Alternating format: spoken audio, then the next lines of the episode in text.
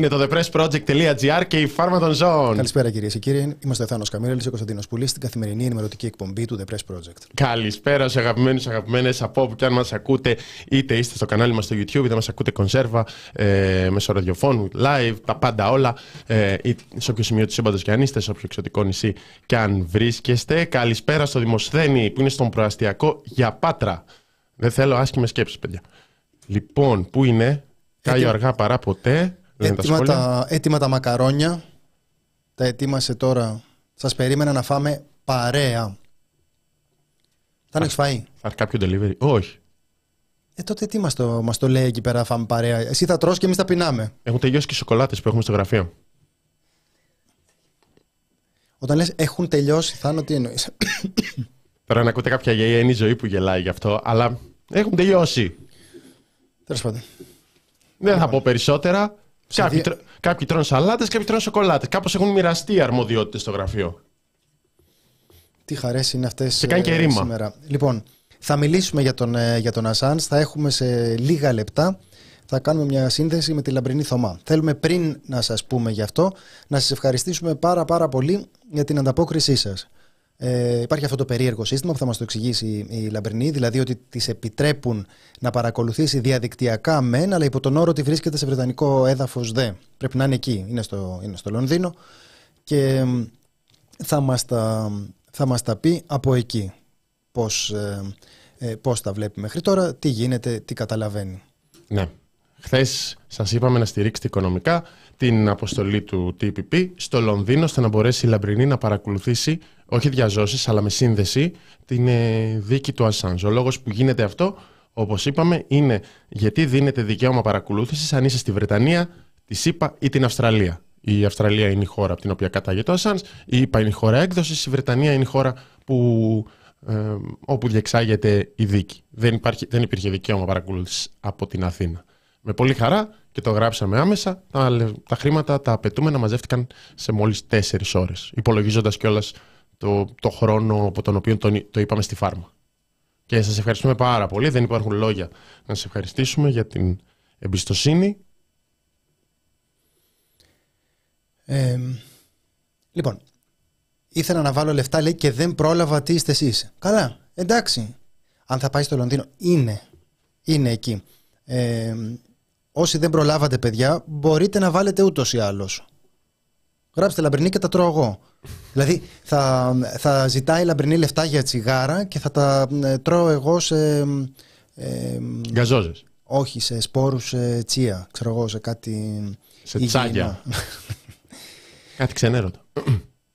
ναι, μας γράφετε για ένα προϊόν που από τα 38 γραμμάρια σοκοφρέτα λέει από τα 38 γραμμάρια αυτά στα 30 και είμαστε ακόμα στον καναπέ μας. Ναι, Είχαμε ένα ρεπορτάζ ε, σχετικό. Δεν είναι μόνο η σοκοφρέτα, είναι πάρα πολλά τα προϊόντα στα οποία έχει γίνει αυτό. Καταγγέλθηκε και πρόσφατα ξανά. Δηλαδή, ναι. αυτό είναι μια πρακτική που γίνεται από όταν ξεκίνησε ο πληθωρισμός και η ακρίβεια και όλη αυτή η δίθεν εισαγόμενη κρίση, ένα από τα πράγματα τα οποία κάνουν κάποιες εταιρείες είναι να κρατούν την ίδια τιμή αλλά να μειώνουν την συσκευασία. Έχει καταγγελθεί επανειλημμένα από το Ινστιτούτο Καταναλωτή.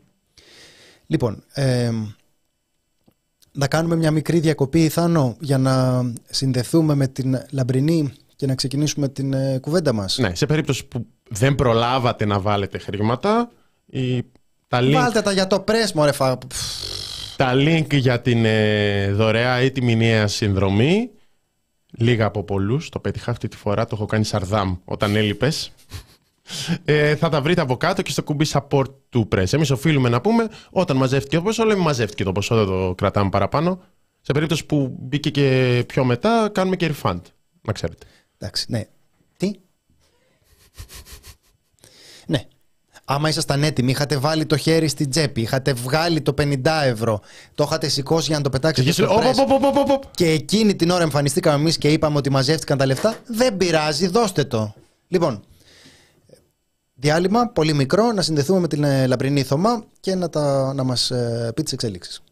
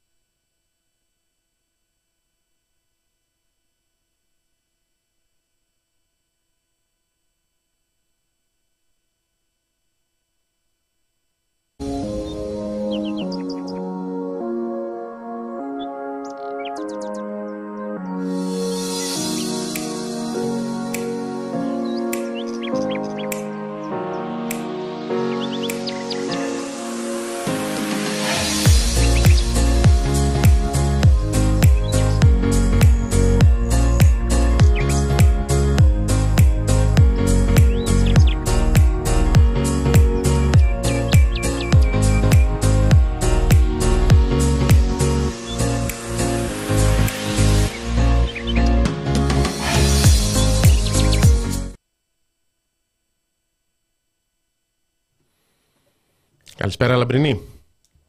Καλησπέρα, καλησπέρα. Εδώ είμαστε λίγο μετά το μεσημέρι. Λαμπρινή. Είμαστε... Ναι, με ακούτε; Σε ακουμε πάρα πολύ καλά. Θέλεις, να, θέλεις να, μας πεις, να μας πεις λίγο πώς παρακολουθείς, πώς είναι αυτό το περίεργο σύστημα το διαδικτυακά αλλά από, από εκεί και να μας πεις και τι έχει γίνει, τι έχεις να μας μεταφέρεις. Και, ναι, γιατί έχει και γίνει καταρχήν με τους συναδέλφους, γιατί είναι αδιανόητο αυτό που έχει συμβεί. Ωραία, πάμε και γιατί σε στείλαμε, γιατί... Λαμπρινή, γιατί οι δίκες του Ασάν είναι πολλές τα τελευταία χρόνια. Αυτή αναφέρεται ως μέρα 6. Ναι, γιατί σήμερα στην ουσία προσφεύγει ο Ασάν κατά των Ηνωμένων Πολιτειών, θέλοντας να πείσει, επαναλαμβάνοντας πάρα πολλά από αυτά που έχουμε ήδη παρακολουθήσει στα προηγούμενα δικαστήρια, ότι αυτό που γίνεται είναι ενάντια στον νόμο τον Βρετανικό και τον Ευρωπαϊκό. Και άρα δεν μπορεί να εκδοθεί και όσα έχουν απορριφθεί από τα προηγούμενα δικαστήρια δεν έπρεπε να έχουν απορριφθεί. Στην ουσία προσπαθούμε να παραμείνει ο Ασάνς στη Βρετανία. Αυτό είναι το βασικότερο που γίνεται. Είναι άνευ προηγουμένου το πόσο κόσμο έχει έξω από τα δικαστήρια. Το λένε όλοι. Πόσο κόσμο έχει έξω από τα δικαστήρια, Λαμπρινή. Έχουμε μια εκτίμηση. Πάρα, πολύ πάρα πολύ κόσμο. Έχουμε κάποια δηλαδή, εκτίμηση. Είναι χιλιάδες άνθρωποι. Είναι χιλιάδες άνθρωποι. Για να καταλάβεις, χθες το απόγευμα εγώ ήμουνα ε, και καθόμουν και τα έλεγα με τον Γενικό Συντονιστή της ε, Αμερικάνικης ε, ε, εκστρατείας για τον Ασάνζ. Τον άνθρωπο ο οποίος είχε οργανώσει ακόμη και του Ρότζερ Βότερ τις σχετικές ε, ε, αμερικάνικες ε, ομιλίες κτλ ο οποίος μου λέει ότι έχουν έρθει από εκεί πάρα πολλοί άνθρωποι, δηλαδή από την άλλη άκρη του Ατλαντικού, έτσι δεν είναι.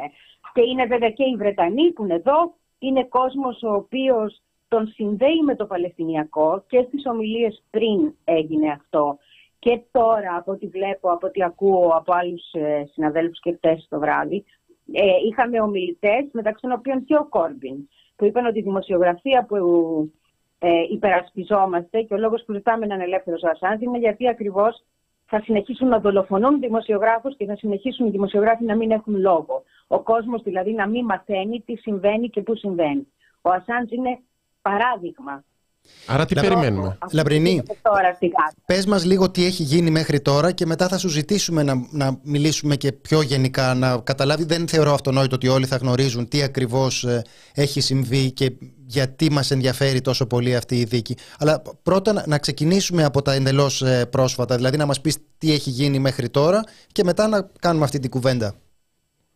Είχαμε μια εκδήλωση δύο περίπου ωρών έξω από τα δικαστήρια ε, μίλησαν άνθρωποι από τον ε, Κόρμπιν, τον πατέρα του Ασάντζ, τη Στέλλα Ασάντζ, η οποία μας κατησυγκίνησε και είπε δύο λόγια, τη Σεβίμ Νταγντελέν, την Γερμανίδα ε, αριστερή βουλευτή, ε, ευρωβουλευτές, ε, βουλευτές της Αυστραλίας. Δηλαδή ήταν πάρα πολύς πολιτικός κόσμος ο οποίος μίλησε ε, και ένας νοτιοαφρικανός ε, νομικός ο οποίος ήταν στο προσωπικό προσωπικός φίλος του Μαντέλα και είχε βοηθήσει και στην υπόθεση Μαντέλα για να δείξει τι σημαίνει και για την Νότια Αφρική. Ήταν συγκινητικό γιατί ας σου λέω υπάρχει αυτή η σύνδεση και με το Παλαιστινιακό τώρα και με το τι συμβαίνει στη Γάζα. Ε, αφού ολοκληρώθηκε αυτή η διαδικασία και αφού μπήκαν μέσα, ενώ εμείς ήμασταν από τις 8.30 υποχρεωτικά στα link, οι συνάδελφοι που μπήκαν να παρακολουθήσουν και επέλεξαν να παρακολουθήσουν από την ειδική αίθουσα δεν είχαν μέχρι πριν 20 λεπτά τουλάχιστον, γιατί τώρα δεν μπορώ να δω, ούτε ήχο, ούτε ίντερνετ, ούτε τραπέζια να κουμπίσουν τα κομπιούτερ. Τους βάλαν σε μια αίθουσα σε επίπεδο κόψτε το λαιμό σας. Και μιλάμε για ανθρώπους, όχι μόνο σαν την ε, Μαουρίτσι, η οποία είναι ο άνθρωπος των Wikileaks στην Ιταλία, μιλάμε από όλο τον κόσμο ανθρώπους που έχουν έρθει. Η Μαουρίτσι ήρθε από την Ιταλία, ας πούμε. Και αντί να κάτσει στο σπίτι της, γιατί τέτοιοι είναι, όπως έκανα εγώ, έκανε το λάθος να πάει στην αίθουσα που μας διέθεσαν. Κανονικά εκεί θα έπρεπε να είμαι και εγώ, αλλά τους έχω πονηρευτεί γιατί αν θυμάστε και στις δύο προηγούμενες δίκες μας έχουν κάνει τεράστια προβλήματα με αυτά τα link. Οι δε όροι που βάζουν είναι αδιανόητοι. Επίσης, έχουμε την παρέμβαση. Πες λίγο αυτούς τους όρους. Να μην είναι άλλος ε, μαζί στην, ε, στην αίθουσα; Να μην είναι άλλος μαζί, να ελέγξουν ότι είσαι μόνος σου, να χρησιμοποιήσει αυτό το link, να ξέρουν ότι δεν αλλάζεις IT. Εγώ δεν μπορώ να φύγω από εδώ. Όσο, ούτε αύριο μπορώ να φύγω από εδώ. Πρέπει IT που μπαίνω να είναι ίδια και σήμερα και αύριο. Λεμπερνή, το, το, ρωτάνε στο, το chat. Ε, υπάρχουν άλλοι Έλληνες δημοσιογράφοι που έχουν έρθει για να καλύψουν; Όχι. Όχι. Εδώ δεν υπάρχουν οι δημοσιογράφοι που έχουν παρακολουθήσει την υπόθεση από την αρχή. Ε, Να σου πω χαρακτηριστικά ότι ο Γκοτσάλα, ο οποίος έχει γράψει και το βιβλίο για τον Ασάνς, ο οποίος έχει παρακολουθήσει και τη δίκη της ε, δηλαδή μιλάμε από τους ανθρώπους αφιερωμένοι στην υπόθεση και θέλουν να την πάνε στο τέλος, παρότι άρρωστος ζήτησε να, να παρακολουθήσει μέσω link στις ΗΠΑ, έφαγε πόρτα. Okay. Ε, η Μέρη Κωστακίδη, η συνάδελφός μας, η οποία και πρώτη με ενημέρωσε, η οποία είναι Αυστραλή και είναι μέσα στον πολύ στενό κύκλο και προσωπική φίλη του Τζούλιαν. Όταν της είπα ότι πήρα μου, είπε πήγαινε, γιατί εμάς μας κόψαν όλους. Μόνο δύο μέσα ε, συστημικά, τα πολύ μεγάλα που έχουν εδώ πέρα στο Λονδίνο γραφεία ανταποκριτικά, πήραν το δικαίωμα να παρακολουθήσουν. Το πρόσχημα ποιο είναι, ποια είναι η επίσημη απάντηση γι' αυτό; Ποια απάντηση να δώσουν γι' αυτό; Καμία απάντηση. Έχει, έχει ξεκινήσει προσπάθεια και από τους ρεπόρτερ χωρίς σύνορα, που αν θυμάστε στην προηγούμενη δίκη τους είχαν απορρίψει, δεν τους επέτρεψαν να την παρακολουθήσουν. Είχε γίνει χαμός με αυτό το θέμα. Και τη Διεθνή Αμνηστία, θυμάμαι καλά. Ε; Και τη Διεθνή Αμνηστία ή απλώς έβγαζε η Διεθνής Αμνηστία. Ακριβώς, ναι, βεβαίω. Ναι. Και τη Διεθνή Αμνηστία. Σήμερα οι ρεπόρτερ είναι μέσα, αλλά όλοι οι άλλοι συνάδελφοι δεν είναι μέσα. Οπότε... Και αυτό δείχνει πάρα πολλά. Έχουμε κάποια εικόνα ε, τι έχει γίνει, έχει ξεκινήσει, ε, τι έχει υποθεί εκτός από την ναι, εκδήλωση που μας είπες. Παρακολουθώ, ναι, okay. ήδη παρακολουθώ δύο ώρες σχεδόν, μείον την ώρα που μιλάμε. Okay. Ε, έχουμε, πρώτα μίλησε ο βασικός του δικηγόρος, ο Έντουαρτ Φιτσέραλντ, ο οποίος εξήγησε, α, να πούμε ότι ο Ασάνς δεν είναι στην αίθουσα, είναι και εκείνος άρρωστος. Είναι άρρωστος ναι. Και μάλιστα παρότι του διέθεσαν link, δεν ήταν καν σε θέση να πάει να παρακολουθήσει μέσω link. Λοιπόν, ο Φιτσέραλντ εξήγησε ξανά γιατί είναι ε, α, είπε ότι απορρίπτονται για την ε, υπεράσπιση του Ασάντ και οι δύο προηγούμενες δίκες και τα αποτελέσματά τους. Η πρώτη δίκη, αν θυμάστε, έλεγε ότι δεν πρέπει να εκδοθεί, αλλά αποδεχόταν το πολιτικό σκεπτικό. Τώρα λοιπόν, λέει, λένε οι δικηγόροι του Ασάντ, ότι δεν μπορεί να γίνει ούτε αυτή δεκτή, γιατί η αποδοχή του πολιτικού σκεπτικού ήταν το βασικότερο λάθος. Δεν μπορούσε να εκδοθεί γιατί ήταν επικίνδυνο για την υγεία του. Βέβαια. Ναι. Ε, μάλιστα, είπαν για πρώτη φορά, εγώ δεν το έχω ξανακούσει και νομίζω δεν το, στις δύο δίκες που είχα παρακολουθήσει πριν, ότι όπως είναι αυτή τη στιγμή οι νόμοι των ΗΠΑ, μέχρι και η θανατική ποινή είναι στο τραπέζι, μόνο, όχι μόνο τα 175 χρόνια. Γιατί ακριβώς πηγαίνει με αυτό το νόμο, ε, τον ε, περί κατασκοπίας. Είναι 17 κατηγορίες, ε, Λαμπρινή, περί είναι, ναι, και, και αυτό, αυτό αυτό που προσπαθούν επίσης να αναδείξουν είναι ότι εφόσον ο Ασάνς παρακολουθούνταν, εφόσον έχουν γίνει προσπάθειες δολοφονίας του και απαγωγής του και αυτά είναι αποδεδειγμένα και παραδόθηκαν όλα τα στοιχεία, εφόσον υπάρχουν 34 μάρτυρες για αυτές τις παρακολουθήσεις πλέον, χάρη στην πολύ καλή δουλειά που κάνανε οι Ισπανοί δικαστές, θα πρέπει να εξεταστεί και αυτό. Δηλαδή το πόσο πολιτική είναι η δίωξη. Γιατί αν αποφασιστεί ότι η δίωξη είναι πολιτική, πρέπει να τον αφήσουν να φύγει. Και η δίωξη είναι πολιτική για δύο λόγους. Πρώτον, γιατί άνθρωποι οι οποίοι έχουν 130 τόσες φορές, δεν θυμάμαι ακριβώς το νούμερο, άνθρωποι που ζητήθηκε να εκδοθούν από τη Μεγάλη Βρετανία ως κατάσκοποι ή ως τρομοκράτες, δεν εκδόθηκαν ακριβώς γιατί θεωρήθηκαν πολιτικές οι, οι διώξεις τους και θεωρούν ότι εδώ πρέπει να μπει και ειδικά λόγω αυτών των στοιχείων τα οποία έχουν προκύψει αλλά και γιατί; Οι αποφάσεις αυτές παραβιάζουν το ευρωπαϊκό δίκαιο. Ε, και το βρετανικό δίκαιο έχει εναρμονιστεί πλήρως με το ευρωπαϊκό δίκαιο. Οπότε πρέπει το ευρωπαϊκό... Ναι. Ε, αυτή, αυτή είναι η επιχειρηματολογία των δικηγόρων του που μας λες τώρα. Δεν είναι κάποια ναι. δική σου ή δική μας ε, κρίση. Είναι αυτό που ισχυρίζονται στο δικαστήριο. Αυτό μας περιγράφεις αυτή τη στιγμή. Ακριβώς. Είναι okay. τι είπε ο Φιτέραν και τι είπε και ο, ο Σάμερ, οι δύο δικηγόροι του που μίλησαν ως τώρα. Ωραία, ωραία. Που άκουσα ως τώρα. Λοιπόν, εκεί είμαστε ακόμα. Είμαστε στη διαδικασία και κάθε φάση που η δικαστή θεωρεί ότι θα πρέπει να έχει περισσότερα στοιχεία, της παραδίδουν κάτι τόμους να με το συμπάθειο για να. Με, ας πούμε, γιατί θεωρείτε ότι παραβιάζει τον Ευρωπαϊκό νόμο; Να, γι' αυτό, κατάλαβες. Υποβάλλονται δεκάδες χαρτιά και υποθέσεις. Λαμπρινή. Είναι, είναι, ναι.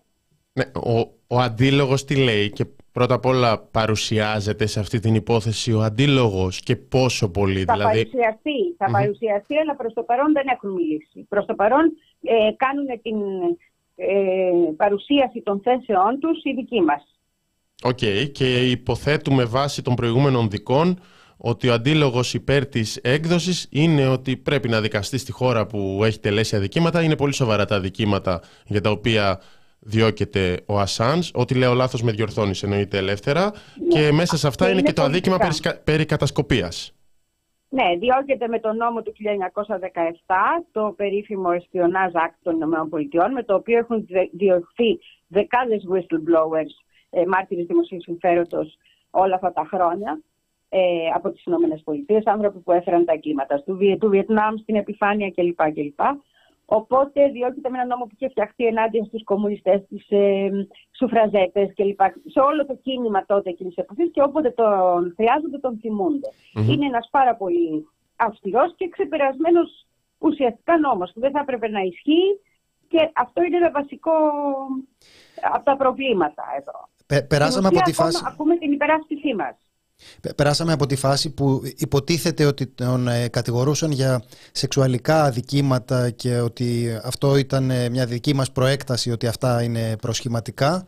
Όταν κατέπεσαν εκείνες οι κατηγορίες ε, τα πράγματα κάπως ε, ξεκαθάρισαν. Θέλεις να μας πεις, ε, ε, Λαμπρινή με δύο λόγια, είναι πράγματα τα οποία είναι ε, ενδεχομένως γνωστά αλλά μπορεί και να μην είναι και νομίζω ότι είναι καλό να τα θυμίζουμε γιατί όντως διώκεται ο Ασάνς. Δηλαδή, για ποιο λόγο λέει ο Σνόντεν ότι είναι η μεγαλύτερη δίκη του τύπου ε, στην, ε, στην ιστορία μας; Δηλαδή, τι είναι αυτό που αποκάλυψε και που τόσο πολύ ενόχλησε ώστε ένας άνθρωπος ο οποίος ε, λιώνει, φυλα- έχει περάσει όλον αυτό, τον, ε, όλον αυτό τον καιρό σε συνθήκες που ισοδυναμούν με ουσιαστική σωματική και ψυχολογική ε, εξόντωση; Πέντε χρόνια στο Μπέλμαρς, δέκα χρόνια, πώς ήταν, 8 χρόνια στην πρεσβεία του Ισημερινού.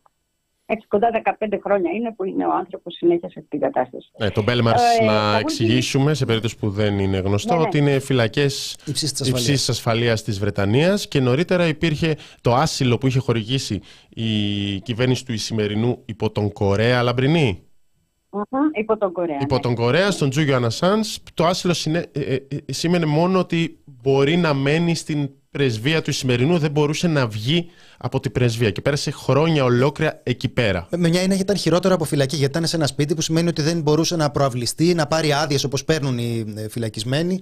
Βρισκόταν, ε, βρισκόταν εκεί πέρα σε αυτή την, ε, ε, σε αυτή την κατάσταση. Ε, Λαμπρινή, θέλεις να μας ε, Και θυμίσεις ποιες είναι οι υποπαρακολούθηση βασικοί. Και, ναι, Ναι. και, και με προσπάθειες δολοφονίας του εκεί μέσα, όπως αποκαλύφθηκε από τον Μπομπέο που, που ήταν τότε διευθυντής της CIA. Ο Ασάνς αποκάλυψε μαζί με τα Wikileaks τα εγκλήματα που έκαναν οι Αμερικανοί στο Ιράκ και το Αφγανιστάν. Δηλαδή, Υπάρχουν βίντεο για αυτά, τα οποία νομίζω έχουμε δείξει, δολοφονίες ε, αμάχων, συνειδητές δολοφονίες αμάχων, δολοφονίες δημοσιογράφων, χτυπήματα τα οποία είχαν ως στόχο τον τρόμο και τίποτα άλλο ουσιαστικά. Ο Ασάνς αποκάλυψε μαζί με τα Wikileaks όλο, όλη την υποκρισία της Δύσης και των Ηνωμένων Πολιτειών συγκεκριμένα. Από εκεί και ύστερα ξεκινάει όλη αυτή η ιστορία. Να τον λασπολογήσουν, να τον στείλουν φυλακή, διώκεται με ψευδείς κατηγορίες από κάθε πλευρά και ο στόχος είναι αυτός. Να του κλείσουν το στόμα γιατί αποκάλυψε τα εγκλήματα πολέμου που έχουν διαπράξει. Μιλάμε για καθαρά εγκλήματα πολέμου. Ναι, Αποδεδειγμένα. Για τα οποία παρεπιπτόντως κανείς πολιτικός ή στρατιωτικός δεν έχει δικαστεί. Έτσι. Αυτός που δικάζεται είναι ο άνθρωπος που το αποκάλυψε. Αυτός που κυνηγέται όλα αυτά τα χρόνια είναι ο άνθρωπος που το αποκάλυψε. Ναι, Είναι δεν ο έχει άνθρωπος που αμφισβητηθεί. έδειξε- Δεν έχουν αμφισβητηθεί οι αποκαλύψεις. Ήταν απόρριτα Ποτέ. έγγραφα. Δηλαδή, διώκεται για το ακριβώς αντίθετο, για τις αποκαλύψεις απόρριτων εγγράφων που είχαν σχέση με γεγονότα της πραγματικότητας. τη, δικα- τη διαδικασία την Και για ξέρουμε να τηρουμένων μπορέσουν των να τον αναλογιών. διώξουν. Ναι, τηρουμένων των αναλογιών Και για να ζητήματα μπορέσουν εθνικής να ασφάλειας. Τον διώξουν. Αυτό, για να μπορέσουν να τον διώξουν όπως τον διώκουν, να θυμίσουμε και αυτό, τα Wikileaks στις Ηνωμένες Πολιτείες, από τον Πομπέο και μετά, γιατί ο Πομπέο πάλι το έκανε αυτό, δεν χαρακτηρίζονται ως μέσο ενημέρωσης. Χαρακτηρίζονται ως μη, κρατικός, ε, ως μη κρατική υπηρεσία πληροφοριών. Αντιμετωπίζονται σαν τη CIA δηλαδή σαν μια μη κρατική CIA. Αυτό σημαίνει ότι όλοι οι δημοσιογράφοι μπορούμε να ενταχθούμε εκεί. Γιατί η συλλογή πληροφοριών και η επεξεργασία πληροφοριών είναι ακριβώς η δουλειά μας. Ναι, υπάρχει, Οπότε έχουμε ξαφνικά. Είχε, ναι. είχε ξεκινήσει μια συζήτηση κάποια στιγμή από τους κατηγόρους για το αν είναι ή όχι ο Ασάνς δημοσιογράφος με την έννοια ότι απλώς έλαβε αυτό ήταν το επιχείρημα, ότι έλαβε τα αρχεία και τα δημοσίευσε. Αλλά υπήρχε μια συλλογή, υπήρξε μια ε, που θα εστιάσεις, το οποίο είναι βασικά στοιχεία. Ναι, κυβερνοκατασκοπία εις βάρος των ΗΠΑ είναι μία από τις κατηγορίες. Ναι, ναι, ναι, αυτό λέω. Ότι στην προσπάθεια να τεκμηριωθεί η κυβερνοκατασκοπία σου λέει ότι δεν είναι τώρα αυτός δημοσιογράφος, δεν είναι κάποιου μέσου, δεν γράφει κάποιο άρθρο. Τα πήρε, τα πέταξε εκεί πέρα στο διαδίκτυο και πέταξε απόρριτα έγγραφα. Αυτό είναι κάπως απλά η κατηγορία εναντίον του. Δεν πρόκειται για ζήτημα ελευθερίας του τύπου όπως λένε. Απλώς ε, εξηγούμε για ποιον λόγο, κατά τη δική μας άποψη, συνιστά ε, εμπόδιο και πόλεμο εναντίον της ελευθερίας του τύπου γιατί αυτό που έκανε είναι ότι αποκάλυψε κρατικά εγκλήματα και το έκανε με ε, απαράμιλο ηρωισμό. Γιατί δεν ξέρω, Λαμπρινή, πώς αλλιώς μπορούμε να περιγράψουμε έναν άνθρωπο ο οποίος ε, είναι όλα αυτά τα χρόνια, είναι 15, 15 χρόνια, σε συνθήκες που ουσιαστικά έχει ε, θυσιάσει τη ζωή του για αυτό, το, ε, για αυτό το σκοπό. Έχει θυσιάσει τη ζωή του για όλους μας. Και αυτός και η Στέλλα, αυτή η υπέροχη γυναίκα που είναι δίπλα του, Έχουμε και μια συνέντευξη με τη Στέλλα όταν είχε έρθει στην Ελλάδα για την προβολή του Ιθακά τη Στέλλα Σάνς. Θα έλεγα να την ξαναθυμηθούν οι ακροατές μας και οι αναγνώστες μας. Και είναι το είχαμε γράψει με την αλλαγή της ε, χιλιετίας. Νομίζω το είχε χαρεί εκείνο το κείμενο και ο Κώστας, ο εφήμερος, ότι οι ήρωες της εποχής μας, οι άνθρωποι που ξεχωρίζουν στην εποχή μας, είναι άνθρωποι σαν τον Ασάζ, τον Σνόντεν και τη Μάνινγκ. Αυτοί είναι οι σημερινοί μας ήρωες και αυτοί είναι οι άνθρωποι που σήμερα στεκόμαστε πραγματικά προσοχή μπροστά τους. Και θέλω να πω και κάτι ακόμα. Αγωνιζόμαστε αυτή τη στιγμή ως δημοσιογράφοι με τις ενώσεις μας για την απελευθέρωση από την ε, Ρωσία, του συναδέλφου της Wall Street Journal, που πήγε να κάνει ρεπορτάζ και τον πιάσανε πάλι με νόμο περί Και το ζητάνε και οι Ηνωμένες Πολιτείες αυτό και το ζητάμε όλοι. Την ίδια ώρα, οι άνθρωποι που το ζητάνε αυτό όμως ως κρατική οντότητα είναι οι άνθρωποι που θέλουν να σκοτώσουν τον Ασάνζ. Εδώ για μένα είναι ακόμα μεγαλύτερο το πρόβλημα. Ναι, Λαμπρινίκες, Η δημοσιογραφία παντού πρέπει να είναι ελεύθερη. Mm-hmm. πολύ καλά που το θέτεις. Υπάρχει αυτή η συζήτηση και η υποκρισία βασίζεται στα δύο μέτρα και δύο σταθμά. Δεν υποτιμάς και δεν λες αυτόματα ότι μία πλευρά είναι καλή και η άλλη όχι. Αλλά όντως υπάρχει αυτή η συζήτηση. Υπάρχει, υπάρχουν ανοιχτές διαπραγματεύσεις για την απελευθέρωση του δημοσιογράφου της Wall Street Journal και μάλιστα ο Πούτιν ζητάει κάποιον κατά εγκληματία ως αντάλλαγμα για την απελευθέρωση του δημοσιογράφου. Δεν θυμάμαι τι έχει κάνει εμπόριο όπλων, κάτι, κάτι πολύ χοντρό, δεν το θυμάμαι αυτή τη στιγμή. πράγματα, ναι. Ναι, ναι, ναι. Όπως έγινε και με την μπασκετμπολίστρια του WNBA, είχαμε και μια προηγούμενη υπόθεση σε αυτό. Αλλά όταν ασχολείσαι με αυτό και όταν ασχολείσαι ακόμα το, γενικότερα με, με το τι κάνει η Ρωσία και πόσο αυταρχικό κράτος είναι η Ρωσία, δεν μπορείς να κάνεις τα ίδια. Είτε να κάνεις κάτι ανάλογο. Να πούμε. Δεδομένα των αναλογιών, κάτι στο ίδιο πλαίσιο, να το θέσω όσο πιο σωστά γίνεται. Έλα, να πριν, ναι. Ε, να πω επίσης μια φράση που μου άρεσε από τον Νοτιοαφρικανό θέλω. Είπε θα παραφράσω το Μαντέλα και έχω το δίκιο. Δεν θα είμαστε ποτέ ελεύθεροι όσο δεν είναι ελεύθερος ο Ασάνς. Ο Μαντέλα είχε πει ότι δεν θα είμαστε ποτέ ελεύθεροι όσο δεν είναι ελεύθερη η Παλαιστίνη. Νομίζω ότι γι' αυτό είμαι εδώ, γι' αυτό με έφυγε ο κόσμος εδώ και τον ευχαριστώ. Και αυτός είναι ο, ο μόνος τρόπος που μπορούμε να προσφέρουμε και κάτι. Να μπορούμε να υπερασπιστούμε τη δημοσιογραφία. Αυτό είναι το δικό μας το μετερίζει. Λαμπρινή, επειδή στο, στο κείμενο που ζητούσαμε χρήματα από τον κόσμο αναφέρθηκε στον, ε, στον εφήμερο, μας το γράφουν και στο, και στο chat ότι ήταν αυτή η εκδήλωση που τον είχε ευχαριστήσει. Ο, ο Κώστας ε, θαύμαζε τον, ε, τον Ασάνς, είχε πάει, τον είχε συναντήσει, του είχε πάρει συνέντευξη, ήταν συνεργάτης των ε, Wikileaks και εγώ αναφέρω συχνά ότι όταν ο Κώστας μιλούσε σε μαθητές σχολείου, όταν τον καλούσε να μιλήσει για τη δημοσιογραφία, τους ρωτούσε ποιος είναι ο Ασάνς, προφανώς δεν ήξεραν και τους έλεγε να κρατήσετε ένα πράγμα από αυτή την ομιλία, όταν, όταν πάτε σπίτι σας, ε, να μάθετε ποιος είναι ο Julian Assange. Οπότε Όσοι δεν γνωρίζατε πριν από την ε, σημερινή εκπομπή, ε, ακολουθήστε αυτό που έλεγε ο Κώστας ε, Εφήμερος. Ε, μάθετε ποιος είναι ο Τζούλιαν Ασάνς. Και ο Σνόντεν, Έντουαρτ Σνόντεν και η Τσέλσι. Και, και ο Έντουαρτ Σνόντεν και η Τσέλσμαν. Αν αποτύχει αυτό που προσπαθούμε να κάνουμε σήμερα και αν οι πιέσεις δεν ήταν αρκετές, υπάρχει περίπτωση 22 του μηνός να πρέπει να πάμε στο αεροδρόμιο. Να απεσχόμαστε να χρειαστεί να πάμε στο αεροδρόμιο να αποχαιρετήσουμε τον Ασάνζ για να τον στείλουμε στο βέβαιο θάνατο. Γι' αυτό είμαστε εδώ. Ναι, τε, να κλείσουμε τα σενάρια. Δηλαδή υπάρχει ένα σενάριο που κατευθείαν βγαίνει με απόφαση και λέει πρέπει να εκδοθεί στις ΗΠΑ. Κάτι που φανταζόμαστε θα γίνει αυτόματα. Υπάρχει ένα που μένει ελεύθερος και υπάρχει ένα σενάριο που παίρνει χρόνο. Ναι, και υπάρχει ένας. Ναι. Ελεύθερος όχι. Μπορούμε να ξαναπάμε στα... Θα είναι πολύ σημαντικό να μπορούμε να ξαναπάμε στα Βρετανικά δικαστήρια να μπορεί να ξαναπροσφύγουν στα Βρετανικά δικαστήρια για την απόρριψη των κατηγοριών. Θα είναι πάρα πολύ σημαντικό να γίνει αυτό. Ωραία, δηλαδή να... ο αγώνας συνεχίζεται. Ναι, δηλαδή να φύγει εδώ. από το τραπέζι. Σταματάει εδώ μόνο στην κακή εκδοχή.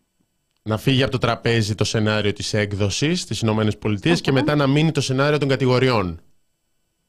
Ακριβώς. Ακριβώς. OK, okay, και υπάρχει πόσο πιθανό είναι το δικαστήριο να πάρει χρόνο για να δημοσιοποιήσει την απόφασή του; Από ό,τι μου είπαν όλοι οι σχετιζόμενοι χθες που προσπαθούσαν να μάθω όλες τις λεπτομέρειες, θα ξέρουμε αμέσως αύριο.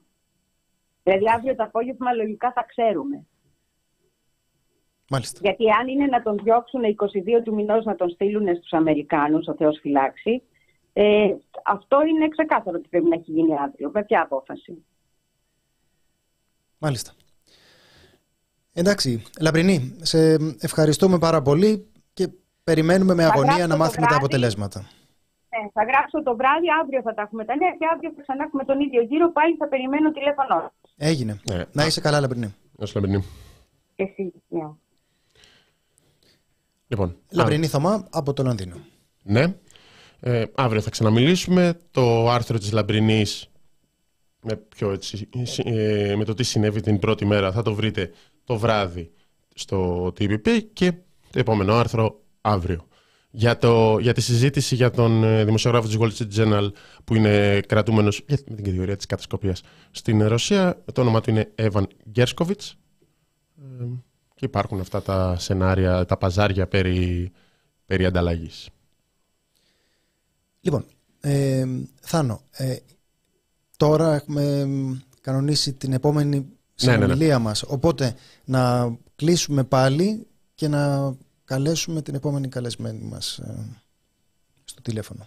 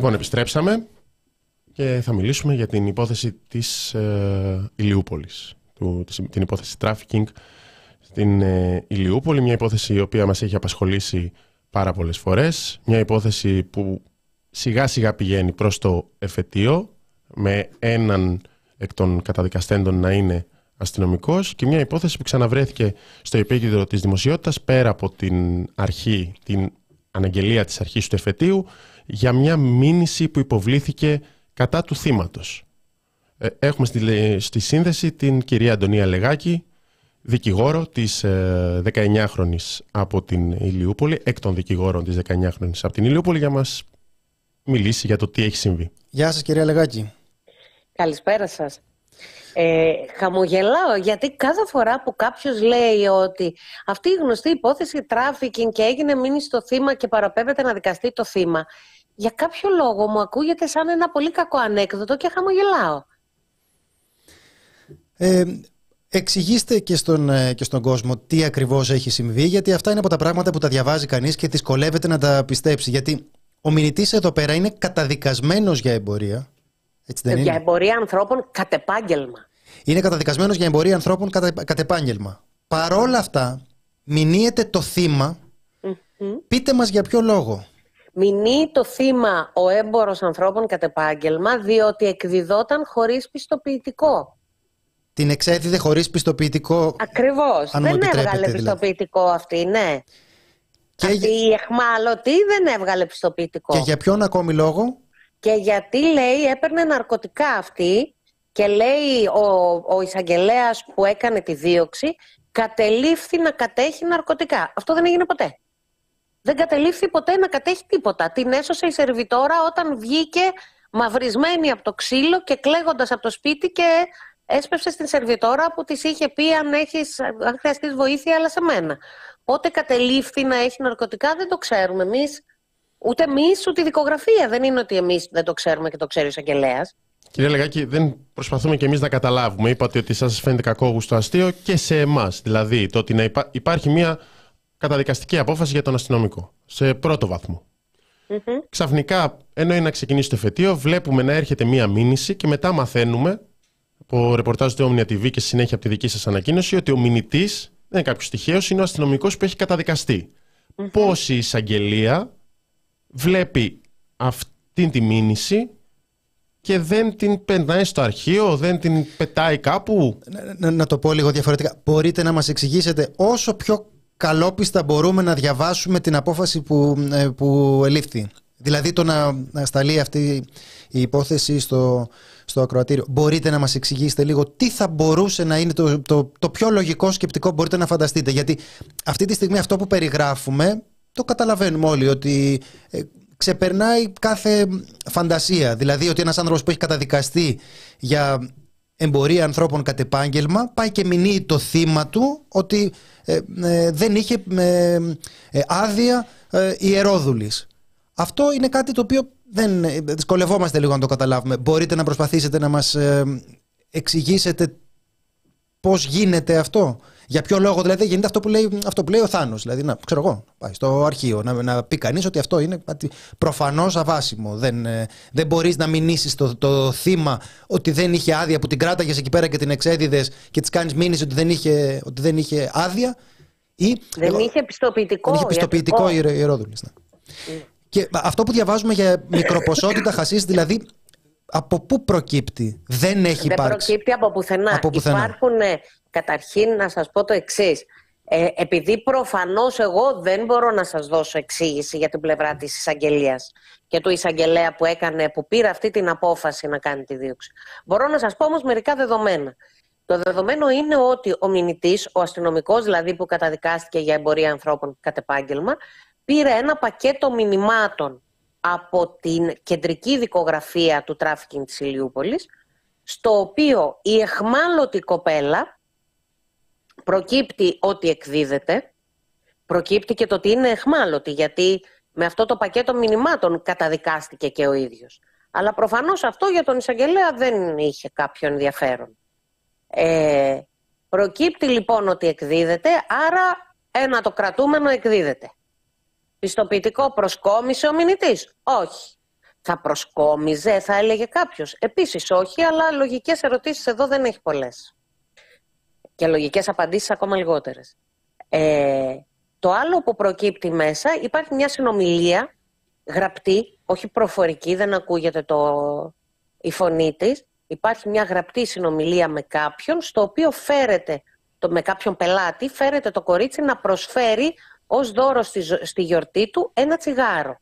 Αυτό ερμηνεύεται ως ένα τσιγάρο χασίς και ερμηνεύεται επίσης ότι είναι το κορίτσι που μιλάει με την ελεύθερη βούλησή του η οποία ερμηνεύεται επίσης, φαντασιώνεται κάποιος γιατί δεν θέλω να αποφαντάζεται από, από το σημείο εκείνο και μετά είναι φαντασιώνεται ότι υπάρχει ένα κομμάτι, ένα πράγμα χασίς το οποίο το έχει το κορίτσι και θα το κάνει θα, θα φτιάξει ένα τσιγάρο και θα το προσφέρει δώρο στον πελάτη. Και αυτό θα το κάνει η εχμάλωτη κοπέλα και το λέω το εχμάλωτη με τη βούλα του Μικτού Ορκωτού Δικαστηρίου Διαβάζουμε, κυρία Λεγάκη, υπάρχει ανακοίνωση της πλευράς του αστυνομικού των δικηγόρων, του κυρίου Γκαβέλα και της κυρίας Πανταζή, οι οποίοι λένε ότι η εισαγγελία έπραξε το καθήκον τους. Να πούμε ότι τους γνωρίζουμε τους δικηγόρους. Αυτός από τη δίκη της Χρυσής ε, Αυγής, τους ανθρώπους. Είναι γνωστοί δικηγόροι και οι δύο.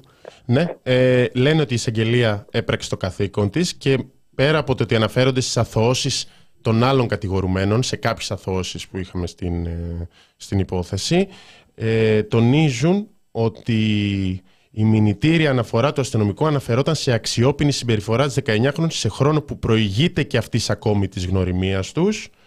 Και η αξιόπινη συμπεριφορά που καταμηνεί ο αστυνομικός αφορά σε χρόνο που δεν θα μπορούσε να χαρακτηριστεί η ίδια θύμα σύμφωνα με τις διατάξεις του κώδικα ποινικής δικονομίας. Πολύ ωραία.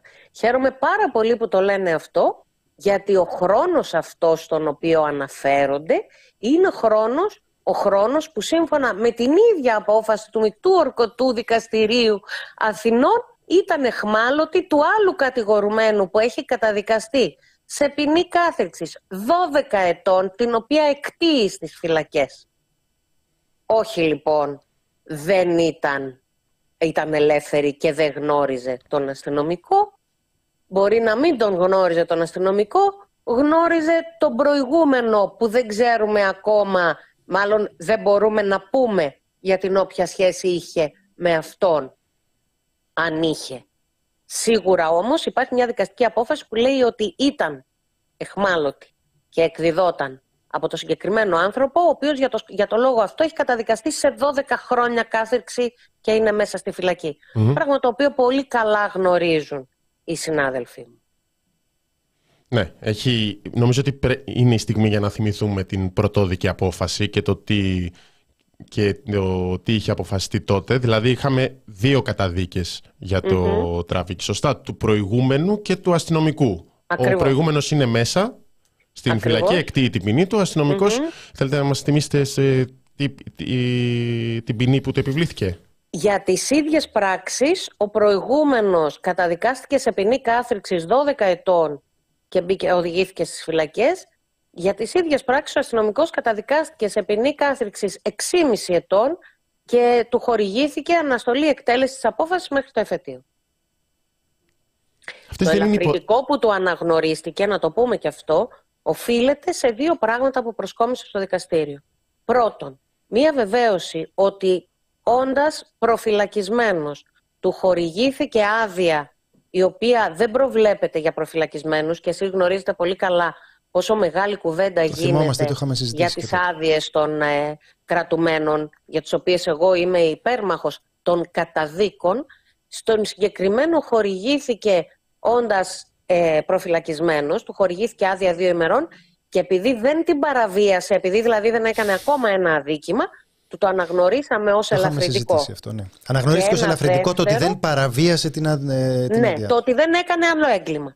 Και το δεύτερο, ένα έγγραφο που έφερε ο ίδιος ο κατηγορούμενος στο δικαστήριο, στο οποίο η ελληνική αστυνομία επισήμως βεβαίωνε ότι είναι πολύτιμος τέλεχός της και ότι είχε συμβάλει στην εξάρθρωση εγκληματικών οργανώσεων, όταν έχουμε επίσης επίσημη ανακοίνωση της αστυνομίας κατά το χρόνο της σύλληψής του που έλεγε Αστυνομικός, ποιος αστυνομικός. Αυτός είναι σε διαθεσιμότητα με το ερώτημα της απόλυσης. Για πέταμα τον έχουμε. Το για πέταμα το λέω εγώ, αλλά όλο το υπόλοιπο το λέει η αστυνομία.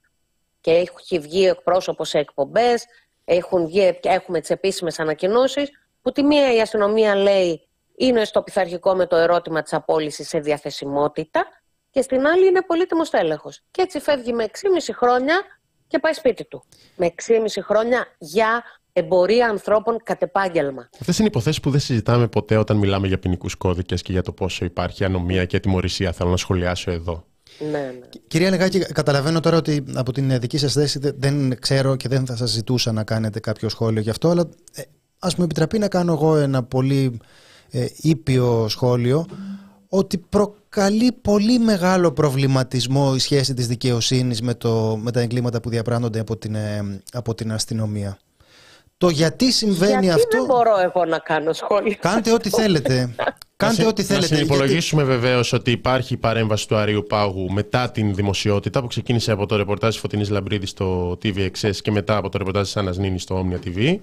Ε, και την ανακοίνωση των ε, συνηγόρων. Υπάρχει δηλαδή παρέμβαση από το ανώτατο ε, επίπεδο; Όμως, να σας πείτε, πω κάτι. πείτε μας κυρία Λεγάκη, τι, τι, αντιλα... τι καταλαβαίνετε πούμε, εσείς από αυτό; Να, να πούμε καταρχήν το εξής. Σε ό,τι αφορά τη σχέση της δικαιοσύνης με την αστυνομία, θα πω κάτι που εγώ το λέω και στα δικαστήρια, μέσα στις αίθουσες, δεν είναι καθόλου μυστικό. Παρακολουθούμε την αστυνομία συχνά πυκνά να παραβιάζει όλα τα δικαιώματα ανθρώπων, να μπαίνει σε σπίτια παράνομα, να καταλήγει να σκοτώνει ανθρώπους να, και παρακολουθούμε επίσης την εισαγγελική αρχή να απλώνει προστατευτικά το βραχίωνά της έτσι ώστε να εξασφαλίζει ότι δεν θα οδηγηθούν καν στα δικαστήρια. Οι σχετικές μηνύσεις μπαίνουν αρχείο, πολύ εύκολα μπαίνουν αρχείο. Θυμόμαστε όλοι το σκηνοθέτη Ινδαρέ στην ταράτσα του σπιτιού του ημίγυμνο 70 χρονών άνθρωπο να φωνάζει γιατί τα κάνετε αυτά δεν κινδυνεύετε και εκεί ο εισαγγελέας είδε ότι η αστυνομία δεν έκανε καμία παράνομη πράξη. Ε, θυμόμαστε τους Ρωμά, τους σκοτωμένους ανθρώπους κτλ. Και εδώ έχουμε έναν αστυνομικό ο οποίος μηνύει το θύμα του και το λέω με αυτούς τους ρόλους γιατί αυτούς απέδωσε η ελληνική δικαιοσύνη και πάλι η ελληνική δικαιοσύνη ακολουθεί την πεπατημένη. Μίλησε ο αστυνομικός, έχει δίκιο. Τώρα, σε ό,τι αφορά την παρέμβαση του, του Αρίου Πάγου, της εισαγγελέως του Αρίου Πάγου, καλώς να ορίσει όμως, θα ήμουν πολύ μακριά από το λειτουργήμά μου αν μου ήταν αρκετό, η, αν μου ήταν αρκετή η προσωπική διαφοροποίηση του εκάστοτε εισαγγελέα ε, οποιασδήποτε θέση στην ιεραρχία. Αυτό που έχει σημασία είναι πώς αντιμετωπίζει ο θεσμός, η δικαιοσύνη, η εισαγγελική αρχή, το δικαστήριο, πώς αντιμετωπίζει το θύμα του τράφικινγκ, το θύμα του αστυνομικού. Εμένα δεν με ενδιαφέρει προσωπικά ο Α εισαγγελέας, ο Β ή ο Γ. Δεν με ενδιαφέρει καν αν κάποιος θα προαχθεί ή θα τιμωρηθεί. Αυτό που με ενδιαφέρει είναι να εξασφαλίζεται η τήρηση των διατάξεων που αφορούν τα δικαιώματα, τα συνταγματικά κατοχυρωμένα δικαιώματα των πολιτών αυτής της χώρας. Και εάν αυτή τη στιγμή συζητάμε το πώς η αστυνομία και η δικαστική αρχή που είναι από το Σύνταγμα ε, εντεταλμένοι να εγγυώνται τα δικαιώματα των ανθρώπων, το πώς αυτοί τα παραβιάζουν, τότε είμαστε πολύ μακριά από αυτό που κάποιοι κάποτε φαντάστηκαν ότι είναι δημοκρατία. Κύριε Λεγάκη, πριν σας αποδεσμεύσουμε, ε, θυμόμαστε ότι κάποιες υποθέσεις που απασχολούσαν την ε, δημοσιότητα, όπως είναι η υπόθεση της Ηλιούπολης, όπως είναι η υπόθεση του Κολονού και παράλληλα ήταν και η μεγάλη δίκη της Greek Mafia, με κάποιον έτσι μικρό τρόπο, όχι άμεσα, είχαν, κάποια, είχαν ένα κοινό σημείο, είχαν κάποιες μικρές συνδέσεις που κάτι έδειχναν αλλά δεν αποδείχτηκε κάτι. Δηλαδή οφείλουμε να το αναγνωρίσουμε ότι δεν, δεν έχει αποδειχτεί κάποια κοινή σύνδεση. Δεν ξέρω αν θα θέλατε να σχολιάσετε το τι ήταν αυτό στην Ηλιούπολη. Εγώ μπορώ να σχολιάσω και διάφορα άλλα πράγματα. Ότι, για παράδειγμα, για να, για να μπορεί να αποδειχθεί η σύνδεση και πάλι θα πρέπει οι αρχές να κάνουν τη δουλειά τους. Η σύνδεση ποια και ήταν. πάλι σε δύο επίπεδα και η αστυνομία και η δικαστική αρχή. Όταν εγώ στο δικαστήριο της Ηλιούπολης έκανα έγγραφο έτοιμα στο δικαστήριο να κληθεί, να καταθέσει η γυναίκα την οποία κατονόμαζε το κορίτσι της Ηλιούπολης από την πρώτη στιγμή ότι ήταν ιδιοκτήτρια του site μέσω του οποίου το εξέδιδαν και το δικαστήριο ανέβαλε την απάντησή του στην, ε, με μια λογική «καλά θα δούμε αν μας χρειαστεί θα την καλέσουμε» και αυτό το «θα δούμε» δεν απαντήθηκε ποτέ σε έγγραφο αίτημα. Όταν έχω προσκομίσει στο ίδιο δικαστήριο δημοσιεύματα από ρεπορτάζ έγκριτων ε, δημοσιογράφων οι οποίοι αποδεικνύουν συνδέσεις μεταξύ της υπόθεσης αυτής και της υπόθεσης του Κολονού και της υπόθεσης των Κολομβιανών γυναικών που ήταν απαχθήσεις και έγιναν μεγάλες συλλήψεις το καλοκαίρι. Και πάλι το δικαστήριο στρέφει το πρόσωπό του προς την άλλη πλευρά, τότε πραγματικά δεν θα ενωθούν ποτέ αυτές οι υποθέσεις και θα παραμείνουμε μια μικρή επαρχία της Κολομβίας που θα ζούμε σε εκείνο το μέρος που η μαφία να, να, να ενωθούν, θέλετε να εξηγήσετε τι σημαίνει να ενωθούν στην το κοινό σημείο περίπτωση; Για, την υπόθεση Ηλιούπολης είναι η ιδιοκτησία του site. Και η ιδιοκτησία του site είναι η ίδια με οίκο ανοχής. Είναι η ιδιοκτησία του site, είναι η ιδιοκτησία του οίκου Το κορίτσι της Ηλιούπολης το πήγαιναν σε οίκο ανοχής και το εξέδαν μέσω ενός site. Και η, η, είναι κοινή ιδιοκτησία και στι τρεις υποθέσεις. Αυτό έχει αποδειχθεί από δημοσιογράφους, όχι από μένα. Εγώ δεν μπορώ να έχω τα στοιχεία αυτά. Εγώ όμως όταν είδα τα στοιχεία, τα πήγα στο δικαστήριο και είπα παρακαλώ πολύ να έρθει εδώ αυτό το πρόσωπο και το άλλο το πρόσωπο και για το άλλο πρόσωπο που αθωώθηκε και δεν μπορούμε πια να μιλήσουμε και δικαίως και σωστό είναι αυτό, δεν το αρνούμε εγώ αυτό εφόσον αθώθηκε, αλλά γιατί δεν φέρατε στοιχεία στο ακροατήριο, γιατί δεν κατασχέθηκαν εκεί τα τηλέφωνά του, τα ηλεκτρονικά του στοιχεία κτλ. Ποια είναι η διαφορά ανάμεσα στον Α κατηγορούμενο και στο Β κατηγορούμενο, γιατί έχουμε διαφορετικό τρόπο που οι αρχές μεταχειρίζονται κάποιους πολίτες. Εκεί δεν είχαμε καμία απάντηση. Μάλιστα. Κυρία Λεγάκη, σας ευχαριστούμε πότε πάρα πολύ. Πότε είναι η υπόθεση της... Ε, πότε είναι το εφετείο, καθώς υπάρχουν... 18 Σεπτεμβρίου. Ναι, και η... Τη Δευτέρα είναι το δικαστήριο της, ε, στο οποίο κατηγορείται το κορίτσι για ε, διότι ε, εκδιδόταν χωρίς πιστοποιητικό. Οπότε ελπίζουμε μετά την παρέμβαση του Αρίου Πάγου να, να αλλάξει. Δεν ελπίζετε κάτι. Όχι, όχι. Δεν, εγώ θα δεν πάει κατηγορου... Είναι δεδομένο ότι θα πάει κατηγορούμενη, ναι, αυτό ναι, λέμε. Μα έχει φτάσει στο ακροατήριο. Ναι. Τη Δευτέρα απλώς θα αναβληθεί λόγω της δικής μας αποχής. Αλλά σε αυτή τη φάση δεν προβλέπεται δικονομικά άλλη εκδοχή από τον αδικαστή. Φαντάζομαι προφανώς επειδή και εμείς δεν θα κοιμόμαστε και θα πάμε να δώσουμε τη μάχη μας εκεί, ε, φαντάζομαι και ελπιροζωκό ότι θα αθωθεί το κορίτσι, αλλά ότι ε, ακούστε κάτι, υπάρχει κάτι πολύ σημαντικό εδώ που δεν αφορά μόνο αυτό το κορίτσι, αφορά όλα τα κορίτσια. Επειδή είναι σίγουρο ότι δεν είναι αυτό το μοναδικό κορίτσι, ούτε το άλλο ήταν το μοναδικό παιδί στον κολονό που είναι εχμάλωτα και εκδίδονται. Υπάρχουν αυτή τη στιγμή σίγουρα στην Αθήνα δεκάδες παιδιά, αν όχι εκατοντάδες, δεν ξέρω τι, που ακούν ότι κάποια μίλησαν. Κάποια μίλησε, κάποιο παιδί μίλησε και η μάνα του πήγε φυλακή. Κάποιο άλλο κορίτσι μίλησε και τώρα να. Ο άλλος είναι, ο αστυνομικός είναι ελεύθερος και αυτοί τη στέλνουν κατηγορούμενη. Θα τη βάλουν φυλακή. Κυρία Αυτό είναι ένα μήνυμα σιωπής. Επειδή έχετε ασχοληθεί με αρκετές τέτοιες ε, υποθέσεις και επειδή δεν είμαστε οι μόνοι που αντιμετωπίζουν τέτοιες υποθέσεις, πείτε μας, τι θα θεωρούσατε μια λογική πρακτική για το πώς το δικαστήριο αν ήθελε να προστατεύσει τα θύματα προκειμένου να μιλάνε και να ενθαρρύνονται να μιλάνε σε αυτές τις περιπτώσεις προκειμένου να εξαρθρωθούν τα κυκλώματα του τράφικινγκ τι θα θεωρούσατε ότι θα ήταν μια σωστή τακτική εκ μέρους του, ε, της ε, δικαιοσύνης προκειμένου να προστατεύσει τα, τα θύματα και να τους πει με τον τρόπο του το, το δικαστικό σύστημα ότι είμαι στο πλευρό σου για να μιλήσεις και να εξαρθρωθούν τα κυκλώματα. Και δεν κινδυνεύεις ακόμη και από μένα ότι θα βρεθώ στο πλευρό του θύτη για να σε δικάσω για το αν εσύ εκδιδόσουν από τον καταδικασμένο για τράφικινγκ χωρίς ε, πιστοποιητικό ιερόδουλης. Πρώτα απ' όλα, θα έπρεπε να είναι, είναι λίγο ουτοπικό αυτό που μου λέτε για μένα σε αυτό το μηχανισμό. Αλλά εγώ θα σας πω δύο-τρία πράγματα. Πρώτα απ' όλα να νιώσει το κορίτσι, το αγόρι, το παιδί που καταθέτει ότι αυτά που λέει λαμβάνονται υπόψη και αξιοποιούνται από τις αρχές. Δεύτερον, ότι αφήνοντας την αστυνομία στην άκρη, όταν φτάνει η δικογραφία στο ανακριτικό γραφείο, θα πρέπει τα, ο ανακριτής ελέγχει τα στοιχεία και θα πρέπει να βλέπει ότι για κάποιους έρχονται ας πούμε ηλεκτρονικά, ηλεκτρονικό υλικό και για κάποιους άλλους δεν έρχονται. Και αυτοί που δεν έρχονται θα πρέπει να τα ζητήσει, γιατί δεν είναι άνθρωποι που είναι ας πούμε στην άλλη άκρη του κόσμου, είναι εδώ, από την Αθήνα. Λοιπόν, θα πρέπει να τα ζητήσει, θα πρέπει να κάνει λοιπόν μια σειρά ανακριτικές πράξεις οι οποίες θα δείχνουν στο θύμα ότι πάνω απ' όλα ακούμε όταν μιλάει το παιδί που το εχμάλωτο, εμείς ακούμε. Και το δεύτερο είναι ότι αυτό το παιδί πρέπει να μιλήσει μία φορά. Αυτή η γυναίκα μία φορά. Στο δικαστήριο δεν πρέπει να πάει.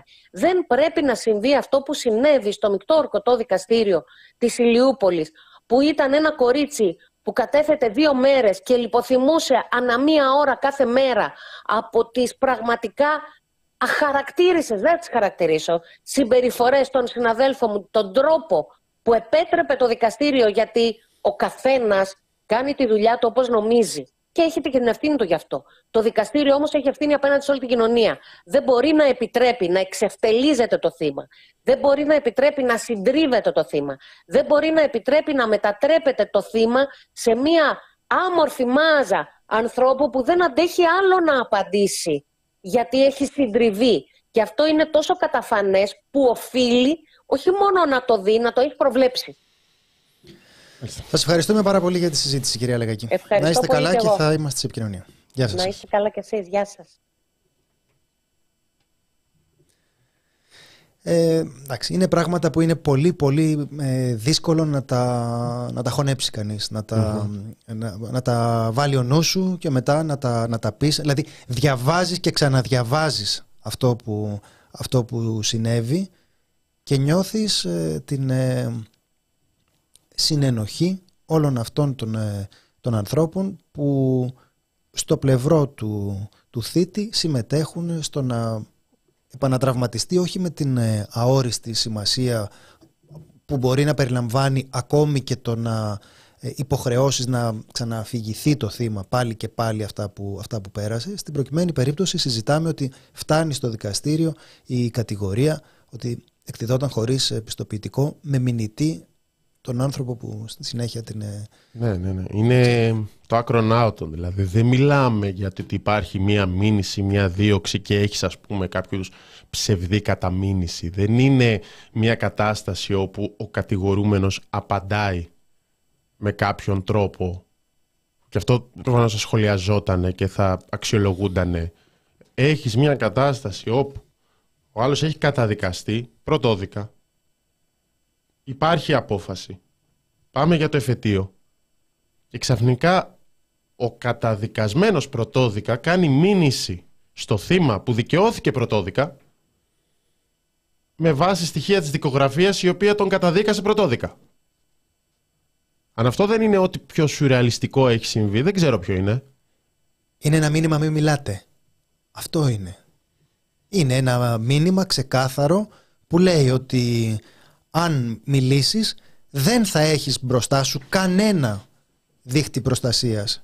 Παιδιά, όσοι ε, γράφετε για την ε, έκπληξη της ε, κυρίας Λεγάκη, ενημερωθείτε, κάνει καλό, ενημερωθείτε, μάθετε ε, ποιοι άνθρωποι συμμετέχουν σε αυτή την, σε αυτή την κουβέντα και πόσες τέτοιες υποθέσεις έχουν, έχουν χειριστεί.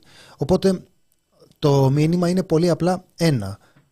Ότι αν αποφασίσεις να μιλήσεις πρέπει να ξέρεις ότι αυτό το σύστημα θα είναι απέναντί σου. Αυτό είναι το, αυτό είναι το μήνυμα που περνάει.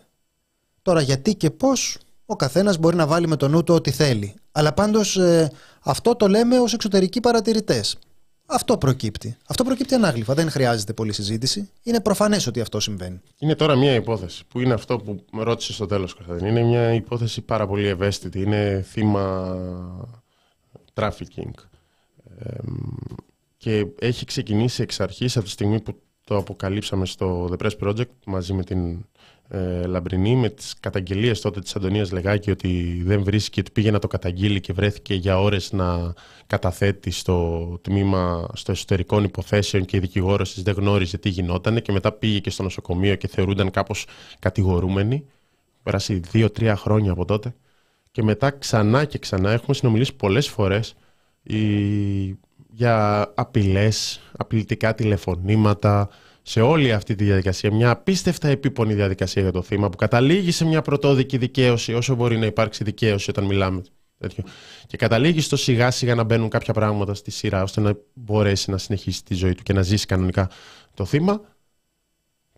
Και βλέπεις τώρα ένα, καινούργιο, ένα καινούργιο εμπόδιο. Δηλαδή, δεν ξέρω πόσες φορές έχουμε συνομιλήσει και για αυτήν την υπόθεση. Πάντα είναι κάτι καινούριο. Κάτι στο δρόμο της δικαιοσύνης, της πραγματικής δικαιοσύνης. Πριν να, πριν να κλείσουμε, η ώρα έχει πάει ε, 3 και 10, αλλά πριν να κλείσουμε να πούμε δύο λόγια για τη δίκη για τον ε, Ζακ. Ε, ήμουν το πρωί στο, στο δικαστήριο. Ε, κατέθεσε ένα από τα σημαντικά πρόσωπα για την ε, δίκη του Ζακ.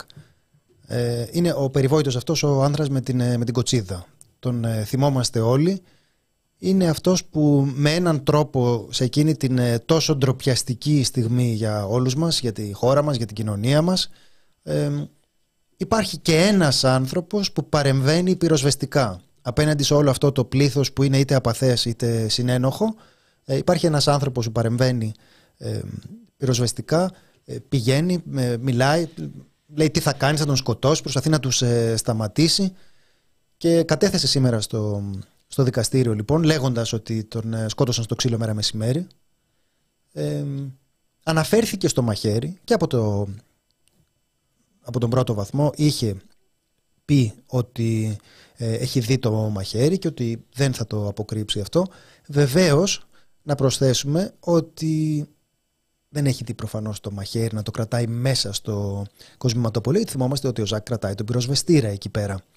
Και όταν λέει η υπεράσπιση των κατηγορουμένων ότι που φαίνεται και φαίνεται και φαίνεται το μαχαίρι και το λέει σαν να είναι κάτι δεδομένο, ενώ μια λάμψη την οποία ερμηνεύουν όσο ότι είναι το, το μαχαίρι, ενώ προφανώς αυτό δεν έχει φανεί.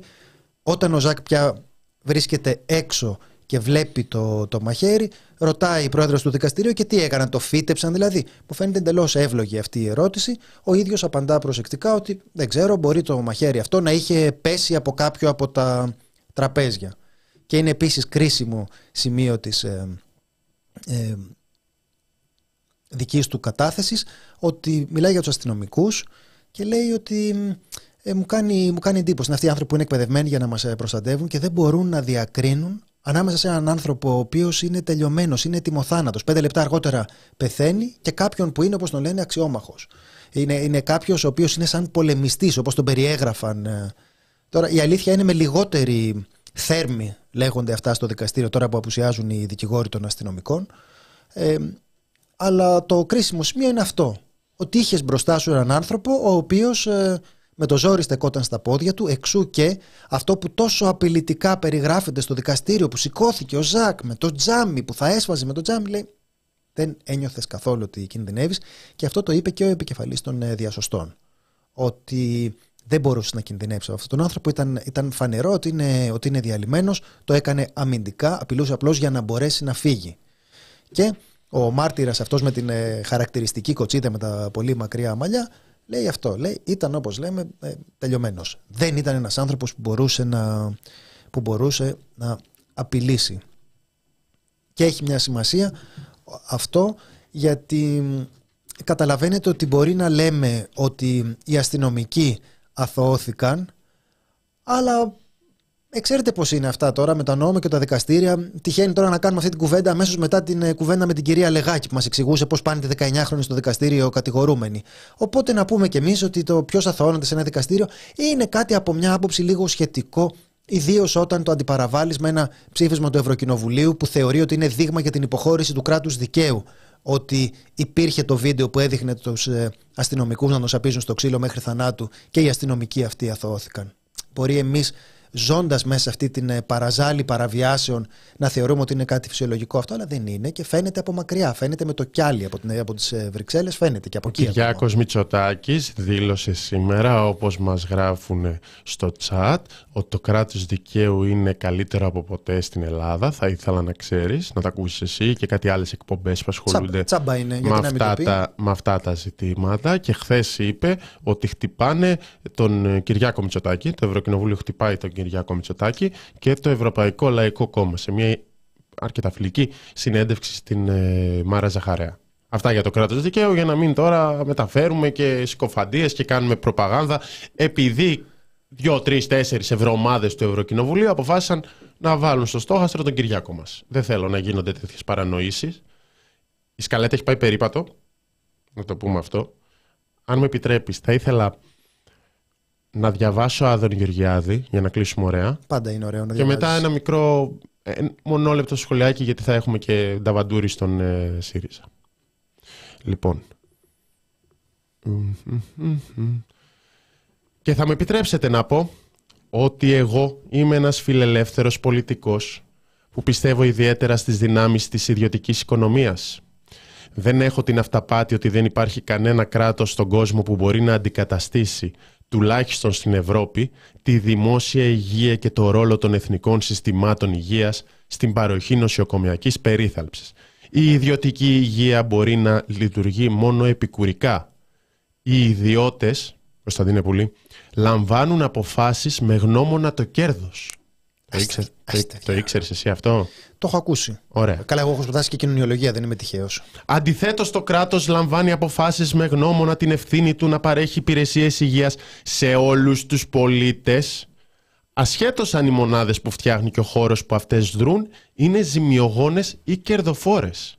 Το έχεις φανταστεί εσύ ποτέ ότι μπορεί το κράτος να παρέχει δημόσια περίθαλψη και να μην βγάζει λεφτά από αυτό γιατί οι πολίτες πληρώνουν, ήδη με φόρους και εισφορές. Κατά συνέπεια, μόνο ένας άνθρωπος ανόητος θα πίστευε στη δυνατότητα κατάργησης του Εθνικού Συστήματος Υγείας. Με συγχωρείτε γι' αυτό. Είναι λίγες οι φορές που συμφωνώ με τον Άδωνη Γεωργιάδη. Σε πολλά από αυτά συμφωνώ με τον Άδωνη Γεωργιάδη. Οπότε ήθελα να το μοιραστώ μαζί σας. Ναι.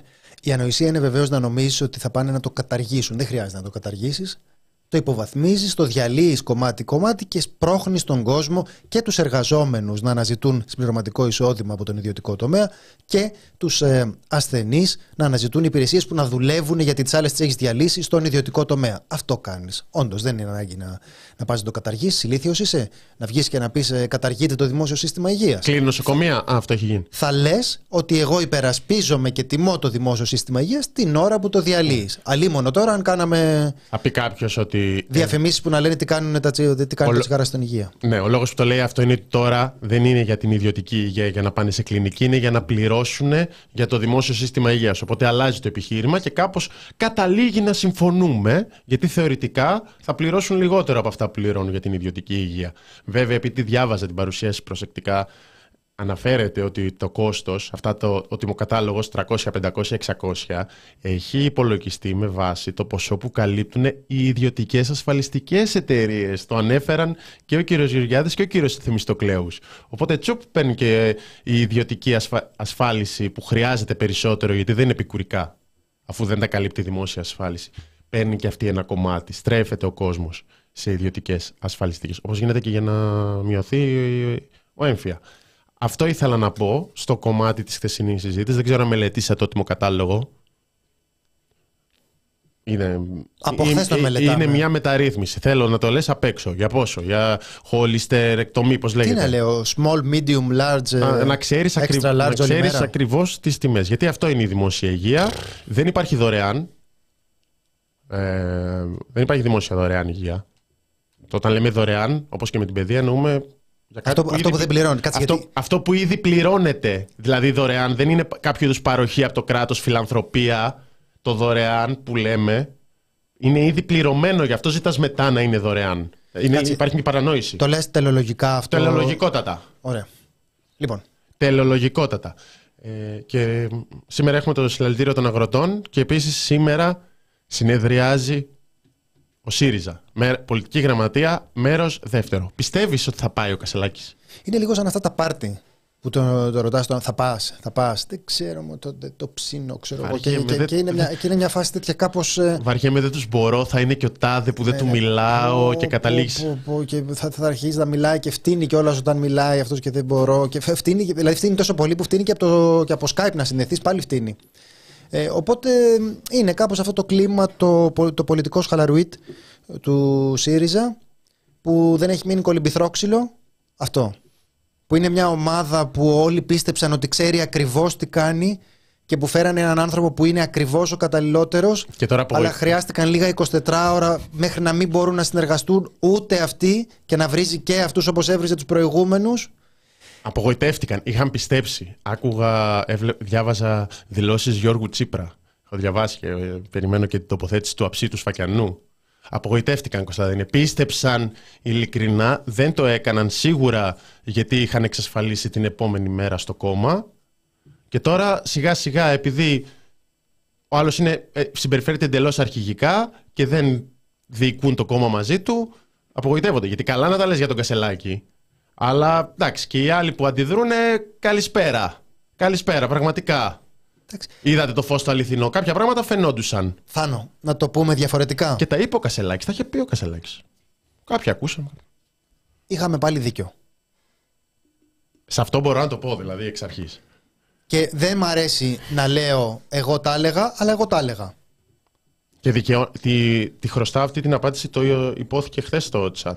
Προφανώς με όλα αυτά που συμβαίνουν στο ΣΥΡΙΖΑ δικαιώνεται η νέα αριστερά και δικαιώνονται οι άνθρωποι που αποχώρησαν. Εννοείται. Συμφωνείς, διαφωνείς με αυτά που κάνουν τώρα, με το τι κάναν πριν. Εννοείται. Καλά. Δικαιώνονται και αυτοί για τα εσωκομματικά τους. Ναι, αλλά με το δεν μπορείς να συνεπάρξεις. Το ότι, ότι δεν μπορείς να συνεπάρξεις και δεν είναι αυτό για, το αυταρχι, για τον αυταρχισμό, γιατί τότε κατέγγελαν αυταρχισμό και τους απαντούσαν. Μα πού τον είδατε τον αυταρχισμό; Ότι δεν θα μπορούσε να γίνει. Δεν θα πήγαινε πουθενά αυτό. Τώρα, από τη δικαίωση στην αποχώρηση μέχρι το να κάνεις τα επόμενα βήματα μπροστά, υπάρχει απόσταση. Αλλά στην αποχώρηση, εγώ θεωρώ ότι δικαιώθηκαν πλήρως με όλα αυτά που συμβαίνουν.